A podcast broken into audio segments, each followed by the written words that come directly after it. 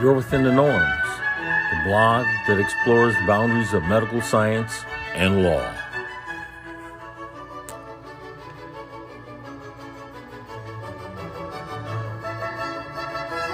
Reported by YouAreWithinTheNorms.com. Norman J. Clement RPH, DDS, Norman L. Clement Pharm Tech, Malachi F. McCandle PharmD, Belinda Brown Parker, in the spirit of Joseph Salvo Esquire Incorporated. T. Spirit of Rev. In the spirit of Walter R. Clement BS, MS, MBA. Harvey Jenkins MD, PhD, CT Vivian, Jelani Zimbabwe Clement, BS, MBA, in the spirit of Ahan.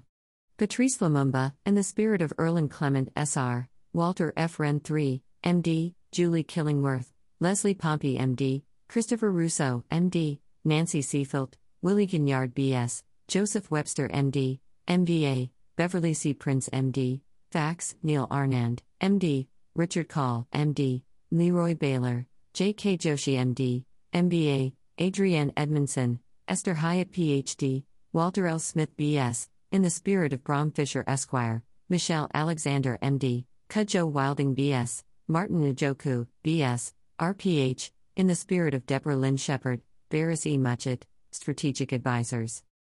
By Walter F. Wren, MD. The CDC failed to separate deaths from illicit fentanyl and prescriptions.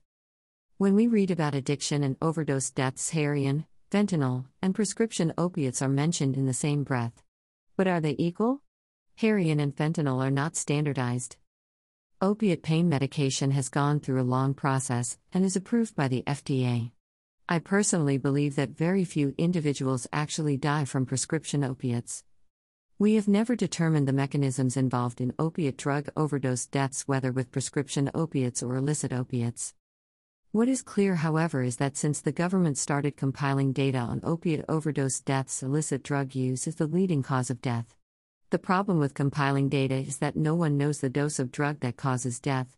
In addition, the CDC failed to separate deaths from illicit fentanyl and prescription fentanyl. Unfortunately, determining the cause of death is a complicated process.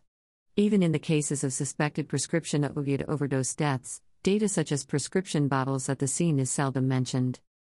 Is addiction a personal choice or an accidental occurrence? Is addiction a personal choice or the result of an accidental occurrence? We know that addiction doesn't happen to everyone who abuses drugs. Some individuals are weekend drug abusers. Some are every once in a while drug abusers. Some are recurrent drug abusers. No individual I know of intended to die as a result of drug abuse. So every overdose death is accidental. The average age of drug abuse and overdose deaths is above 20 years of age. I return to my original question Is drug abuse and the negative consequence, overdose deaths, a choice or the result of an accidental occurrence? Both are right. Individuals make choices and are victims of those choices. Criminalization of addiction places the blame for overdose deaths on someone or something other than the choices made by the drug abuser. This thinking is a recipe for failure when it comes to reducing drug abuse and drug overdose deaths. Walter F. Wren III, MD. For now, you are within. You are within thenorms.com. Wynton Marsalis Concerto for Trumpet and Two Oboes, 1984. The Norms